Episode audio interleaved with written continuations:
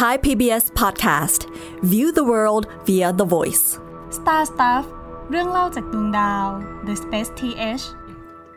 สวัสดีครับ ผมเต้นนัทนนท์ดวงสุงเนินครับ สวัสดีครับ ผมปับเชียพัฒน์อาชีวระงับโรคครับ กลับมาอยู่กับรายการ Star Stuff Podcast กันอีกแล้วนะครับ หลายตอนที่ผ่านมาเนาะเรารู้สึกว่าเราคุยกันเรื่องที่ มันมีความเป็นนามประธรรมกันไปซะเยอะเนาะไม่ว่าคจะรับเป็นเรื่องของวัฒนธรรมสังคมการเมืองอะไร ก็อย่างทีเช่นเรื่องของเกมเรื่องของหนังสืออะไรประมาณอืมเนี้ยครับ ก็มีความแบบเป็นฝั่งสังคมอะไรประมาณนี้ใช่เนอะใช่อืมทีเนี้ยด้วยความที่ว่าเราไม่ได้ต้องการให้คุณผู้ฟังรู้สึกว่าเราแบบไม่มีประเด็นมาคุยแล้วแบบอยากจะแถไถนะครับ ตอนเนี้ยเราเลยจัดเตรียมเนื้อหาที่เป็นวิทยาศาสตร์จ๋ามากเลยนะเป็นวิทยาศาสตร์เป็นฟิสิกส์มา ให้ทุกคนได้ฟังกันนะครับครับจะได้เปลี่ยนบรรยากาศมาฟังเหมือนก็เป็นเลคเชอร์กันบ้าง แต่ใจจริงก็ไม่ได้อยากเรียกว่าเป็นเลคเชอร์อะไรขนาดนั้นนะ คือพี่มองว่ามันเป็นเรื่องที่สนุกและน่าสนใจมากที่เราจะได้รู้นะครับอืมแล้วก็ในประเทศไทยเนี่ยการเรียนการสอนเรื่องเนี้ย อาจจะยังไม่ได้เป็นที่นิยมที่แพร่หลายเท่าไหร่นะคครัรับบก็คือเรื่องของศาสตร์ด้านการออกแบบวงโคจร หรือว่าออกแบบเส้นทางการเดินทางของยานอวกาศ หรือที่ภาษาอังกฤษเขาจะเรียกว่า trajectory design อืมนะครับก็เรียกได้ว่าพลิกแนวมาค่อนข้างเยอะจากสังคมศาสตร์มาแบบด้านวิทยาศาสตร์จ๋าเลยอะไรประมาณใช่นี้ใช่อันเนี้ยจะแบบเป็นฟิสิกส์เลยอะครับเอออาจจะแบบว่าเต รียมตัวเนาะเตรียมตัวขุดเอาความรู้ฟิสิกส์สมัยมต้นมปลายมาใช้กันนะครับครับจริง ๆ ไม่ยากหรอกก็แค่กฎของนิวตันเนี่ยเนาะอืมถ้าครูสอนมาดีก็น่าจะเข้าใจแต่ถ้าครูสอนมาไม่ดีก็ ก็ก็มาฟังกันครับก็มาฟังใหม่ประณมาฟังใหม่มาฟังใหม่นะครับอืมขั้นแรกพี่อยากเปิดด้วย quote ของอาจารย์ฟิสิกส์ที่เป็นที่เคารพรักแก่คนในวงการนะฮะก็คือคุณริชาร์ดไฟแมนนะครับริชาร์ดไฟแมนเนี่ยเป็นอาจารย์สอนฟิสิกส์ที่ หลายคนนะฮะเวลาที่จะเขียนหนังสือบทแรกจะต้องเขียนบูชาไฟแมนก่อน ไม่ก็เซแกน ไม่ก็เซแกนเป็นคำนี้นะครับครับ ซึ่งคุณริชาร์ดไฟแมนเนี่ยเขาเคยเขียนเอาไว้นะฮะเขียนหนังสือเอาไว้ บอกว่าคุณครูที่สอนฟิสิกส์แล้วไม่รู้เรื่องและทำให้คนเกลียดฟิสิกส์เนี่ยนับว่าเป็นอาชญากรอือืมมคือเขาเขียนแบบนี้เลยนะเขาบอกว่าคนที่สอนฟิสิกส์ไม่รู้เรื่องเนี่ยสำหรับเขาเขาจัดว่าเป็น criminal หรือว่าเป็นอาชญากร ซึ่งพี่รู้สึกว่าจริง เพราะว่าฟิสิกส์เนี่ย อันเนี้ยอะเปิดเรื่องด้วยการคุยกันเรื่องฟิสิกส์ก่อนเนาะครับ พี่เนี่ยโชคดีที่ตอนพี่เรียนสมัยมปลาย พี่โชคดีที่ได้เรียนฟิสิกส์กับอาจารย์ที่สอนเก่งอืมอืมได้แบบแนะนำให้พี่ไปอ่านหนังสือฮอกกินแนะนำให้แบบว่าสามารถพยายามที่จะตอบคำถามเราตอบไปเรื่อยๆแล้วถามคำถามเรากลับอะไรอย่างเงี้ยเออสำหรับปั๊บปั๊บรู้สึกว่าการเรียนฟิสิกส์ในโรงเรียนมันเป็นยังไงอะ คือผมรู้สึกว่าแบบในระบบการศึกษารวมๆแล้วก็เนาะเหมือนที่ผมเคยให้สัมภาษณ์เมื่อปีที่แล้วกับหลายที่อะไรเงี้ยเป็นช่วงที่ผมอินเรื่องการศึกษาก็คือ ผมรู้สึกว่าพอประเทศไทยมันเป็นประเทศที่เน้นเกี่ยวกับการท่องจำมากอะไรประมาณหนึ่งอะครับมันทำให้เราไม่ได้เห็นความเชื่อมโยงระหว่างข้อมูลอะไรเท่าไหร่ เราจะเน้นไปที่การท่องจำสูตร เป็นเชิงผลลัพธ์มากกว่า ซึ่งจริง ๆ มันเป็นเรื่องที่มีคนรู้จักเราคนหนึ่งเนาะชื่อพีพีเขาแบบสรุปไว้ดีมากครับพีพีพัฒพัตรานุตาพรที่อยู่ MIT ครับตอนนี้ครับ คือเขามอง เหมือนแบบนิยามเอาไว้ว่าสิ่งที่การศึกษาไทยทำอะครับ มันไม่ใช่การศึกษาวิทยาศาสตร์ แต่มันคือการศึกษาขี้ของวิทยาศาสตร์ ประมาณว่าเหมือนเขาบอกว่าการศึกษาวิทยาศาสตร์จริง ๆ แล้วอะครับ มันคือธรรมชาติ มันคือการที่เราพยายามมองเรื่องเกี่ยวกับธรรมชาติว่าความเป็นไปของสิ่งของต่าง ๆ มันเป็นยังไงครับหรือว่า สุดท้ายแล้วมันมีกฎอะไรซ่อนอยู่เบื้องหลังอะไรประมาณเนี้ยครับ แต่ว่าสิ่งที่เราทำอะมันไม่ใช่การทำความเข้าใจกับตรงนั้น แต่ว่ามันคือการที่เราเหมือนหาผลสำเร็จมันออกมาแล้วอะอ่าๆที่แบบมันกลายเป็นสูตรอะไรไปแล้ว ซึ่งสุดท้ายแล้วอะเขาบอกว่ามันเหมือนการที่เรากินชาบู อะไรสักอย่างหนึ่งแล้วเราก็ขี้ออกมา ซึ่งคอนเซิร์นของเขาตรงเนี้ยครับมันคือการที่ถ้าเราศึกษาแต่อะไรที่มันเป็นผลสำเร็จแบบพวกสูตร พวกเออนิยามอะไรแบบที่เราไม่ได้เข้าใจตัว concept ครับของมันจริงๆอะครับ มันแปลว่า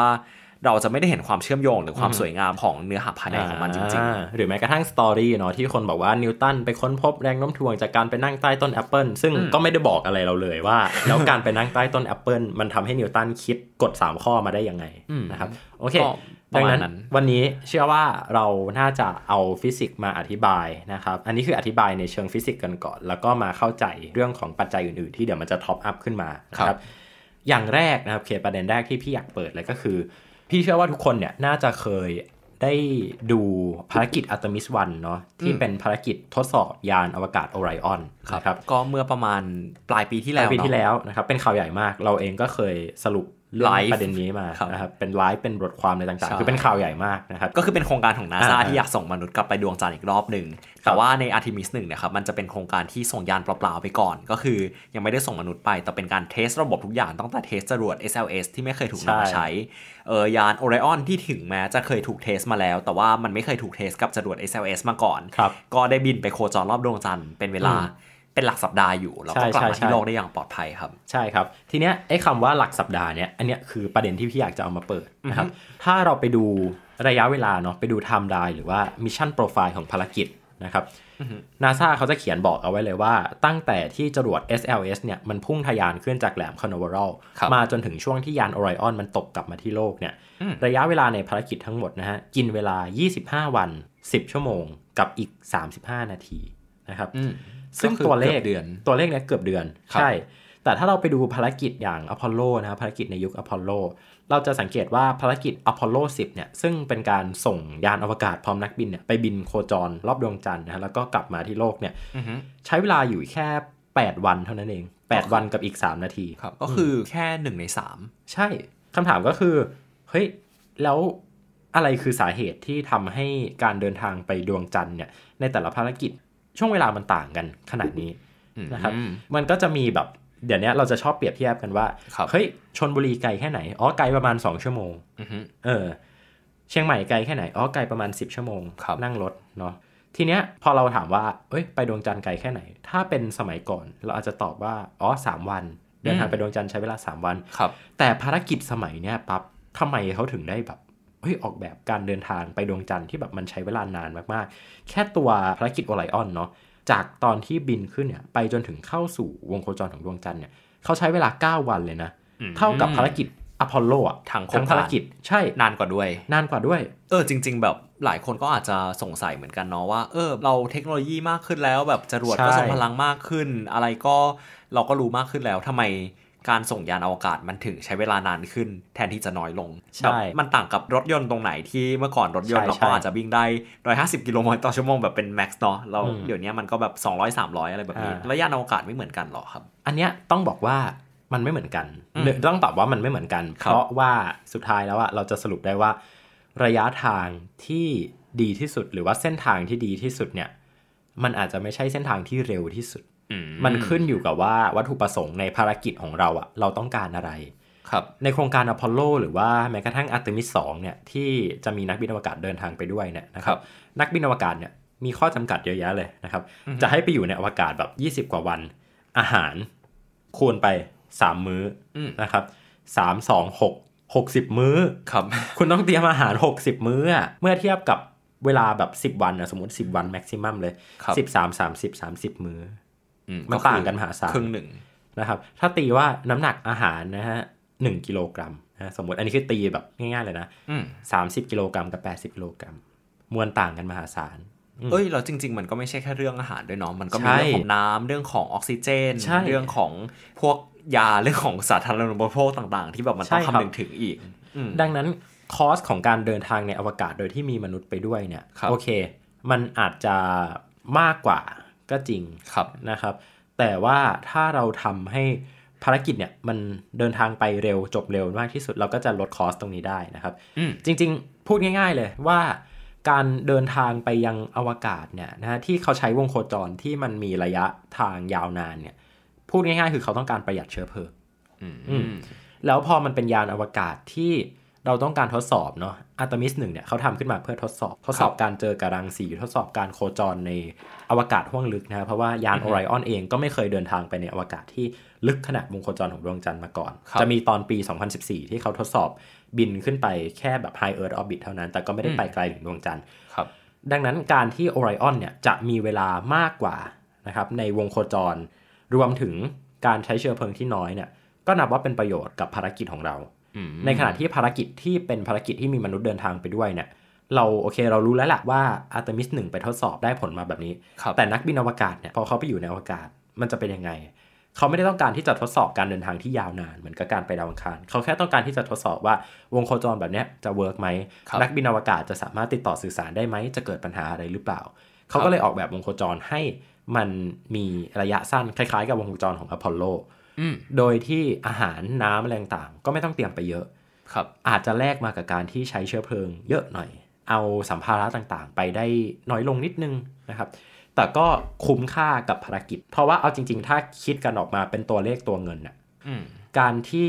ราคาของการเอามนุษย์ขึ้นไปอยู่บนวงโคจรน่ะน้อยวันกว่าอันอาจจะอืมถูกกว่าการที่ครับใช้เชื้อเพลิงเยอะกว่าก็ได้นะ เรียกได้ว่ามันก็ขึ้นอยู่กับ objective เนาะถูกต้องว่าแต่ละอย่างของ ภารกิจแต่ละโครงการเราต้องการอะไรอะไรประมาณเนี้ยค่ะคือเหมือนเวลาเราพูดว่าการที่เราส่งมนุษย์ไปแล้วใช้เชื้อเพลิงมากกว่าครับ มันก็อย่างที่พี่เติ้ลพูดเลยว่ามันมีคอสของการส่งอาหารส่งของอีกหลายอย่างที่มันต้องเพิ่มเวทมากขึ้นแต่ในขณะใช่เดียวกันคือ การเพิ่มเวทให้ยานอวกาศ มันก็แน่นอนอยู่แล้วว่ามันจำเป็นต้องเพิ่มขนาดของจรวดในการส่งไปอีกใช่เพราะฉะนั้นคือผมรู้สึกว่ามันก็น่าสนใจเหมือนกันนะ ในการที่แบบจะหาอัตราส่วนตรงนั้น ระหว่างภารกิจที่ตรงไหนมันจะ optimize ที่สุดสำหรับแต่ละภารกิจแล้วอืม ทีเนี้ยครับปั๊บพี่อยากเปรียบเทียบกับภารกิจอีกอันหนึ่งก็คือภารกิจจูสครับของอีซ่านะฮะที่จูสเนี่ยเขาตั้งเป้าจะเดินทางไปยังดาวพฤหัสบดีอืมยานอวกาศจูสนะฮะหนักทั้งหมด 6 ตันครับซึ่งเอาจริงนับว่าหนักมากอือฮึยานอวกาศที่หนักที่สุดที่เคยถูกส่งไปยังวงโคจรชั้นนอกเนี่ยคือยานแคสซินีเนาะครับแคสซินีเนี่ยถือว่าใหญ่มากนะฮะเป็นยานอวกาศที่ถูกส่งไปสำรวจดาวเสาร์มีน้ำหนักทั้งหมด 5 ตันจูสเนี่ยหตัน 6 ตันใหญ่มาก แล้วยาน 6 ตันเนี่ยจะต้องเดินทางไปเข้าสู่วงโคจร ไม่ใช่แค่ของดาวพฤหัสบดีนะ แต่จะต้องเข้าไปโคจรรอบดวงจันทร์บริวารของดาวพฤหัสบดีอืมดังนั้นการใช้เชื้อเพลิงของมันเนี่ย มันจะต้องใช้เชื้อเพลิงเยอะมากครับนะครับ ถ้าเราออกแบบวงโคจรแบบไม่คิดอะไรอะเอาอ่าฮะง่ายที่สุดเอาไวที่สุดใช่นะครับ นักวิทยาศาสตร์เขาก็เลยต้องคิดค้นวงโคจรแบบพิเศษที่ค่อยๆใช้เวลาไปนานหน่อยครับพอใช้เวลานานหน่อยเนี่ย มันแลกมากับการที่ ยานจูโน่เนี่ยสมมุติว่าไปพฤหัสบดีเหมือนกันเนาะอืมใช้เวลาเพียงแค่ 4 ปี เท่านั้นคในรับการไปดาวพฤหัส แต่ยานยานจูสเนี่ยใช้เวลา 8 ปี คูณ 2 เข้าไปอืมเพราะว่าจะต้องไปอ้อมดาวศุกร์ก่อนแล้วก็กลับมาออนโลกอีกกลับรมาอบหอ้อมนึ่งโลกอีก 2 รอบด้วยครับไม่ใช่รอบหนึ่งโอเคแล้วก็เหวี่ยงไปดาวพฤหัสบดีอีกทีหนึ่งนะครับอืมเห็นป่าว่าการเดินทางของมันอะมันนานมากครับระยะทางมันไกลมากมันไปอ้อม แต่สุดท้ายคำนวณไปคำนวณมาใช้เชื้อเพลิงน้อยกว่าอืมอันนี้แบบผมว่าถ้าปูแบบพื้นฐานแบบพื้นฐานเลยอะครับอืมคือ หลายคนก็อาจจะตั้งข้อสงสัยว่าอ้าวแล้วระยะเวลาในการเดินทางนานกว่า มันไม่ได้จำเป็นต้องใช้เชื้อเพลิงเยอะกว่าหรออะไรประมาณอ่านี้คือเราจะมาเล่าเรื่องนี้กัน สิ่งหนึ่งที่แตกต่างกันระหว่างไซไฟแบบหนังในไซไฟบางใช่เรื่องอะครับ กับชีวิตจริงก็คือยานอวกาศในไซไฟก็คือเราจะเห็นแบบเป็นเหมือนจรวดถูกจุดอยู่ตลอดเวลาเนาะ แต่ว่าจริง ๆ ยานอวกาศคือเขาแทบไม่ได้จุด ในระหว่างการเดินทางอะไรเงี้ยครับเขาจะจุดครับแค่เวลาเปลี่ยนวงโคจร หรือว่าเวลาจะทำอะไรสักอย่างหนึ่งถูกต้อง เพราะฉะนั้นแล้วเนี่ยการเดินทางในอวกาศส่วนใหญ่มันคือการใช้ผลกระทบหรืออิทธิพลจากแรงโน้มถ่วงของอะไรบางอย่างในการเร่งความเร็ว ในการเบี่ยงไปที่สักที่หนึ่งมากกว่าใช่การที่เราจะเหมือนรถยนต์นะครับที่ต้องจุดอืมจรวดจุดเครื่องยนต์ไปตลอด เพราะฉะนั้นใช่แล้ว อันนี้ก็อาจจะเป็นเหมือนเป็นการปูพื้นฐานให้เข้าใจกันก่อนเนาะครับว่าเวลาเราพูดว่าการเดินทางในระยะ เวลาที่นานกว่าเนี่ยมันไม่ได้อืมจำเป็นต้องใช้ใช้เชื้เชื้ออเพเพลิลิงงเยอะกว่าใช่นะครับ ซึ่งโอ้โหปั๊บเปิดมาพอดีเลยอือฮึพี่อยากจะอธิบายสิ่งถัดไปนะครับ ที่เราเรียกกันว่า trajectory อืม trajectory เนี่ยถ้าแปลเป็นภาษาไทยเนี่ยอาจจะแปลได้เป็นคำว่าวิถีการโคจรครับซึ่งวิถีมันคือมันคือเส้นทางเนาะโคจรแบบไหนอย่างไรครับนะฮะ แต่ว่าในพอดแคสต์ตอนนี้เราจะขอสงวนเป็นคำว่า trajectory อย่างเดียวแล้วกันเนาะจะได้เข้าใจตรงกันนะครับพอบอกว่าวิถีโคจรอาจจะงงครับๆแล้วก็ถ้าไปอ่านเปเปอร์ของต่างชาติอาจจะงงว่าคำนี้แปลว่าอะไรนะครับคนพูดก็อาจจะงง คนพูดก็จะงงเองด้วยถูกต้องครับเอาเป็นว่า trajectory เนี่ยมันคือเส้นทางการเคลื่อนที่ของวัตถุใดวัตถุหนึ่งอือฮึถ้าเปรียบเทียบกับฟิสิกส์ที่เราเรียนกันตอนมปลายอะครับมันคือเวกเตอร์ลัพธ์ของแรงอืมเออนี่คือไปฟิสิกส์แล้วนะนะครับ ทุกคนตอนนี้แบบ เตรียมพร้อมรับฟิสิกส์มปลายฮะครับคืออย่างนี้ต้องเล่าให้ฟังก่อนว่า อวกาศเราลองนึกภาพว่าเราอยู่ในอวกาศโล่งๆเฉยๆไม่มีอะไรเลยนะคครัรับบไม่มีอากาศไม่มีแรงโน้มถ่วงจากอันอื่น มายุ่งข้องเกี่ยวนะครับ พี่มีก้อนหินอยู่หนึ่งก้อนนะครับ ถามว่าพี่จะรู้ได้ไหมว่าก้อนหินก้อนนั้นนะเคลื่อนที่ด้วยความเร็วเท่าไหร่ อืม ไม่มีอะไรเลย ผมว่าแทบจะไม่ได้เลย เพราะเราไม่มีใช่กรอบอ้างอิง ถูกต้องครับ ดังนั้นกรอบอ้างอิงแรกอะ่ะก็คือตัวเราไว้ยปับครับ ถ้าเกิดว่าเราไม่ได้เห็นก้อนหินนั้นอะขยับเคลื่อนที่ไปมา ก็แปลว่าก้อนหินนั้นอะจะมีความเร็วสัมพัทธ์เป็นศูนย์กับตัวเราครับ หมายความว่าเราเห็นก้อนหินเราก็ไม่ขไม่ยับเห็นอ่าครับ เวลาผ่านไป 10 20 ปีล้านปี ก้อนหินก็จะอยู่ที่เดิมของมันอือฮึดังนั้นถ้าเราเขียนเป็นตัวเลขออกมา คนถามเราว่าก้อนหินก้อนเนี้ยความเร็วสัมพัทธ์กับตัวเราเท่าไหร่ เราก็จะตอบว่าศูศูนนย์ย์ใช่ครับ ทีเนี้ยคำถามก็คือ แล้วถ้ามีหินก้อนหนึ่งบินโฉบมาฟิวด้วยความเร็วแบบว่าผ่านไป 1 วินาที ก้อนหินก้อนเนี้ยมันเคลื่อนที่ห่างจากเราไปเลย 20 เมตรครับหมายความว่าก้อนหินก้อนเนี้ยความเร็วสัมพัทธ์กับเราอะจะเป็น 20 เมตรต่อต่อวินาทีครับใช่ ในขณะที่ไอ้ก้อนหินที่มันอยู่เฉยๆอะมันก็จะเป็นศูนย์อยู่อ่าฮะแต่ถ้าเราไปอยู่บนก้อนหินเราเป็นก้อนหิน เราถามก้อนหินเนาะว่าเอ้ยไอ้ก้อนหินไอ้ก้อนหินเมื่อกี้เนี่ยที่มันวิ่งผ่านไปอะมันมีความเร็วสัมพัทธ์กับเองเท่าไหร่วะครับก้อนหินก็จะตอบว่า 20 เมตรต่อวินาทีอือฮึอันเนี้ยคือกฎของนิวตันอย่างง่ายนะครับอือฮึดังนั้นการที่ก้อนหินมันอยู่นิ่ง ๆ ไม่เปลี่ยนความเร็วเนี่ย เราเรียกว่า sigma F หรือว่าผลรวมของแรงอะมันเป็นศูนย์ครับ มันหมายความว่ามันไม่มีอะไรไปทำให้ก้อนหินนั้นขยับ ทีเนี้ยสมมติว่าเราไปออกแรงผลักก้อนหินนั้นนะให้ขยับนะครับ เช่น เราไปต่อยก้อนหินอ่าฮะไปต่อยก้อนหินนะครับครับ อย่างแรกเลยก็คือเราจะเจ็บมือ อันเนี้ยเกิดจากโอเค reaction ที่ก้อนหินมันกระทำกับเรานะอ่าครับฮะเอาก็ไปข้อ 3 ได้ก็ไปข้อ 3 เลยนะครับแต่จริงๆข้อ 2 เนี่ยคือบอกว่า F เท่ากับ ma นะฮะ F เท่ากับ ma ก็คือแรงเท่ากับมวลคูณด้วยความเร่งครับถ้าเราไปต่อยก้อนหินด้วยแรงระดับหนึ่งนะด้วยแรง 10 นิวตันอือฮึก้อนหินก็จะเคลื่อนที่ไปข้างหน้านะครับ มันก็จะเคลื่อนที่ห่างจากเราไปเรื่อยๆ โดยครับที่ความเร็วสัมพัทธ์ของมันเนี่ย พี่ถามอย่างนี้ว่าก้อนหินอะถ้าเกิดว่าเราไปต่อยมันอะออกแรงตบตีต่อยกระทำกับมันอะอือฮึ ก้อนหินนั้นอะจะเคลื่อนที่ไปด้วยความเร่งหรือว่าเคลื่อนที่ด้วยความเร็วของที่จากหยุดนิ่งใช่ไหมฮะจากหยุดนิ่งต่อยปุ๊บมันก็จะมีความเร่งไปถึงจุดหนึ่งแล้วหลังจากนั้นมันก็จะเคลื่อนที่ด้วยความเร็วคงที่ต่อ ถูกต้อง เพราะว่าสมมตินะ เรานึกภาพว่าเรามีก้อนหินก้อนหนึ่งต่อยไปปุ๊บนะครับก้อนหินนั้นนะมันไม่ได้ถูกต่อยเรื่อยๆ เราต่อยมันครั้งเดียว อืมการที่เราต่อยอะมันคือมือเราอะมีความเร่งไปครับอัดไปอัดความเร่งให้มันปุ๊บแล้วทีเนี้ยความเร่งมันก็ทำให้เกิดความเร็ว นะครับ แล้วความเร็วก็จะพาให้มันเดินทางต่อไปในอนาคตอือฮึนะครับ ทีนี้ถามว่าเวลาผ่านไป 10 ปี 20 ปีร้อยปีพันปีล้านปีครับก้อนหินนั้นอะจะยังเร่งอยู่หรือเปล่าถ้าแบบในเคสที่เราไม่ได้แบบสนใจเรื่อง friction ไม่ได้สนใจเรื่องอะไรเลย มันก็จะยังคง มันก็จะยังคงเคลื่อนที่ต่อไปอยู่แบบนั้นอยู่ ใช่ มันก็ดูเป็นเรื่องที่อาจจะไม่ make sense เวลาเราจินตนาการถึงโลกความเป็นจริงที่เราเห็นอยู่บนโลกเนาะ เพราะว่าถ้าเราเห็นบนโลกอะไรแบบเนี้ยเราก็จะเห็นว่าถ้าเราต่อยก้อนหินไปจนถึงจุดหนึ่งมันก็จะเคลื่อนที่แล้วมันก็จะหยุด ใช่ แต่ว่ามันตามกฎฟิสิกส์แล้วอะฮะ มันไม่ใช่เพราะว่าแบบคุณสมบัติในเชิงฟิสิกส์เลยที่เราต่อยของสิ่งสิ่งหนึ่งแล้วมันจะเคลื่อนที่แล้วมันจะหยุด แต่ว่าเพราะมันมีสิ่งที่เรียกว่าแรงเสียดทานอืมที่มันไปกระทำจนกระทั่งมันค่อย ๆทำให้ ก้อนหินที่มันกำลังเคลื่อนที่อยู่มันช้าลงใช่แต่ในขณะเดียวกันในสถานการณ์สมมติที่เรากำลังจินตนาการอยู่อะครับ มันคือสถานการณ์ที่เราไม่ถานคิดปัจจัยอื่นเว้ยเออเราไม่ได้คิดปัจจัยเรื่องแรงเสียดทานเลย เพราะฉะนั้นนะฮะถึงเราจะต่อยไป มันก็จะเคลื่อนที่ไปเรื่อยๆ โดยที่แบบถูกต้องไม่ได้มีการช้าลงหรือหยุดนิ่งไป ถูกต้องครับ ทีเนี้ยต่อให้เราบอกว่าในอวกาศอะแรงเสียดทานมันไม่ได้เป็นศูนย์ขนาดนั้นเนาะ คือมันก็จะครัมีบละอองต่างๆ แต่ว่าเวลาที่เราจุดเครื่องยนต์ของยานอวกาศอะเราก็จะจุดไปแล้วอะเราก็แบบ ก็ไม่ได้หยุดอะก็ก็คือจุดไปแล้วเราก็ดับเครื่อง ความเร่งมันเกิดขึ้นไปแล้ว มันนำไปสู่ความเร็วเท่านี้ มันก็จะวิ่งอยู่อย่างนั้นแหละนะครับ สมมติว่าเราเร่งยานอวกาศจาก 100 เมตรต่อวินาที ไปที่ 200 เมตรต่อวินาที พอเราเร่งเสร็จเนี่ยโอเค ความเร่งนั้นก็ช่วงหนึ่งเนาะแต่ครับแล้วความเร็วที่ได้สุดท้ายมันจะกลายเป็นอือฮึ20 เมตรต่อวินาทีอืมสมมติสมมุติครับนะครับ ทีเนี้ยอันเนี้ยคือฟิสิกส์ของนิวตันที่เกิดขึ้นกับวงโคจร โดยที่พี่จะพูดถึงค่าค่าหนึ่งนะครับ คือเขาเรียกว่าค่าของการเปลี่ยนความเร็ว เมื่อกี้พี่ยกตัวอย่างว่าจาก 10 ไป 20 ใช่ป่ะอือฮึความเร็วเปลี่ยนไปเท่าไหร่สิบ10 10 ที่เรียก 10 นะเขาเรียกว่าเดลต้า v อืมอืมก็ v คือคือ delta velocity เดลต้าก็คือการเปลี่ยนแปลงครับคครับวามเปลี่ยนแปลงของความเร็วนะครับอือฮึมันหมายความว่าจรวดเนี่ยสมมุติว่ามันอยู่นิ่งๆอะเราออกแรงเราออกแรงด้วยการ จุดเครื่องยนต์นะครับ เป็นเวลากี่วินาทีก็ไม่รู้ เดี๋ยวจะเล่าให้ฟังอีกรอบหนึ่ง แต่เราทำให้จรวดเนี่ยมันเปลี่ยนแปลงความเร็วไป 10 เมตรต่อวินาที หมายความว่าเดลต้า v เราเป็น 10 นะครับ ซึ่งไอเดลต้า v เนี่ยเป็นสิ่งที่สำคัญมากในการออกแบบวงโคจรของยานอวกาศนะครับอืมเพราะว่าเราจำเป็นที่จะต้องรู้ว่า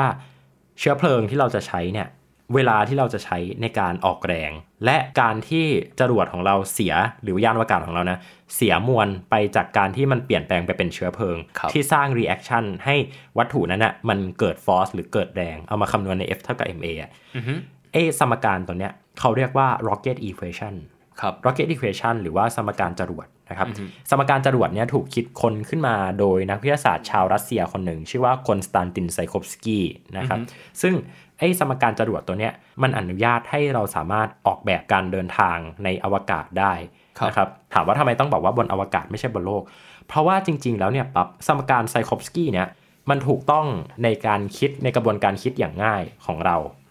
นะครับเราอะคงไม่สามารถที่จะสร้างสมการรถยนต์ขึ้นมาได้เนาะเพราะว่ารถยนต์แต่ละรุ่นเนี่ย มันก็มีความเร็วแตกต่างกันไปครับมีเอ่ออัตราการเผาไหม้แตกต่างกันไป รวมถึงถนน ยางสภาพอากาศ ปัจจัยมันเยอะไปหมดนะครับครับถ้าคุณจะทำ simulation ของรถยนต์เนี่ย คุณต้องใส่ตัวแปรไปให้ครบ ดังนั้นคุณแทบจะไม่สามารถที่จะเอาทุกสมการอะใส่รวมกันใส่รวมกันแล้วให้มนุษย์คำนวณด้วยมือได้นะคครัรับ มันก็เลยเกิดพวกซอฟต์แวร์ที่เอามา simulate รถยนต์นะคครัรับบทีนี้พอเป็นอวกาศอะพอเป็นจรวดอะอืม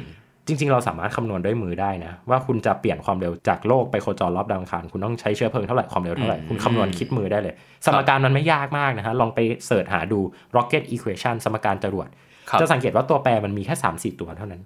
สมการตัวแปร 3 4 ตัวนี่มันไม่ซับซ้อนนะบางครัทีบเราเรียนฟิสิกส์มปลายอะไรเงี้ยเจอตัวแปร4 5ตัวเรางงนะแต่นี่คือสมการมันมันค่อนข้างสวยพี่คือพี่มองว่าเป็นสมการที่สวยที่สุดอันหนึ่งครับด้วยความเนินอวกาศ คือมันอาจจะเป็นเพราะว่าพอมันเป็นเรื่องของอวกาศมันดีลกับอะไรที่มันใหญ่ขึ้นมากๆหรือเปล่าใช่คะว่ามันเป็นเรื่องของความเร็วที่มากกว่า เทียบกับการวิ่งบนรถที่พี่บอกอะครับ คือเหมือนผมจินตนาการว่าเรื่องของรถยนต์อะเรื่องของแอโร d y นามิกอืมของรถยนต์แบบใช่เล็กใช่ๆน้อยๆมันก็มีผลแบบใช่ใช่200 กับใช่220 กิโลเมตรมันก็ต่างกันแล้ว แต่ใช่ขณะใช่เดียวกันใน เรื่องของจรวดเดลต้าวีขนาดนั้นจริง ๆ มันเรียกว่าน้อยมากเมื่อเทียบกับระยะทางที่มันต้องเดินทางไป เพราะฉะนั้นคือเวลาเราคิดแบบ simplify หรือว่าคิดอะไรที่แบบเป็นเชิง concept โดยรวม มันก็เลยใช้สมการที่มันค่อนข้างเออใช่ simple มากกว่าใช่ครับเอาง่ายเมื่อกี้พอปั๊บพูดถึงเรื่อง fluid dynamic อะอันเนี้ยชัดเจนเลยว่า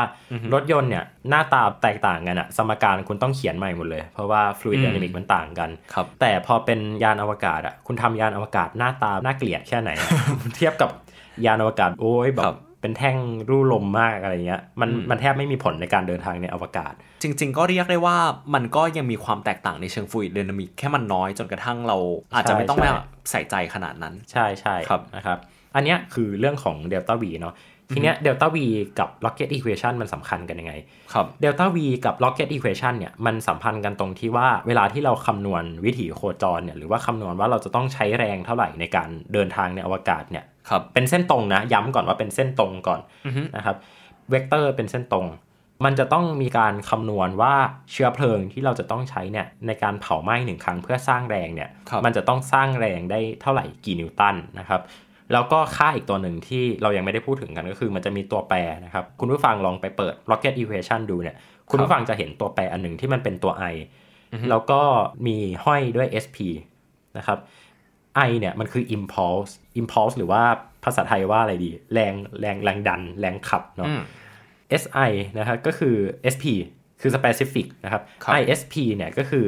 specific impulse นะครับครับ specific impulse เนี่ยมันจะเป็นค่าที่เครื่องยนต์จรวดแต่ละรุ่นแต่ละแบบมันจะมียิ่ง specific impulse มาก หมายความว่ามันจะต้องใช้เชื้อเพลิงมากในการเผาเพื่อให้ได้แรง ส่วนหนึ่งนะครับ คือมันเป็นสัดส่วนระหว่างแรงขับที่ได้เมื่อเทียบกับเชื้อเพลิงที่ใช้ไป ถ้าพูดตรงๆ ดังนั้นยิ่งค่า ISP เยอะเนี่ยครับมันจะทำให้ระยะเวลาที่เราต้องใช้ในการจุดจรวดเนี่ยมันจะนานขึ้น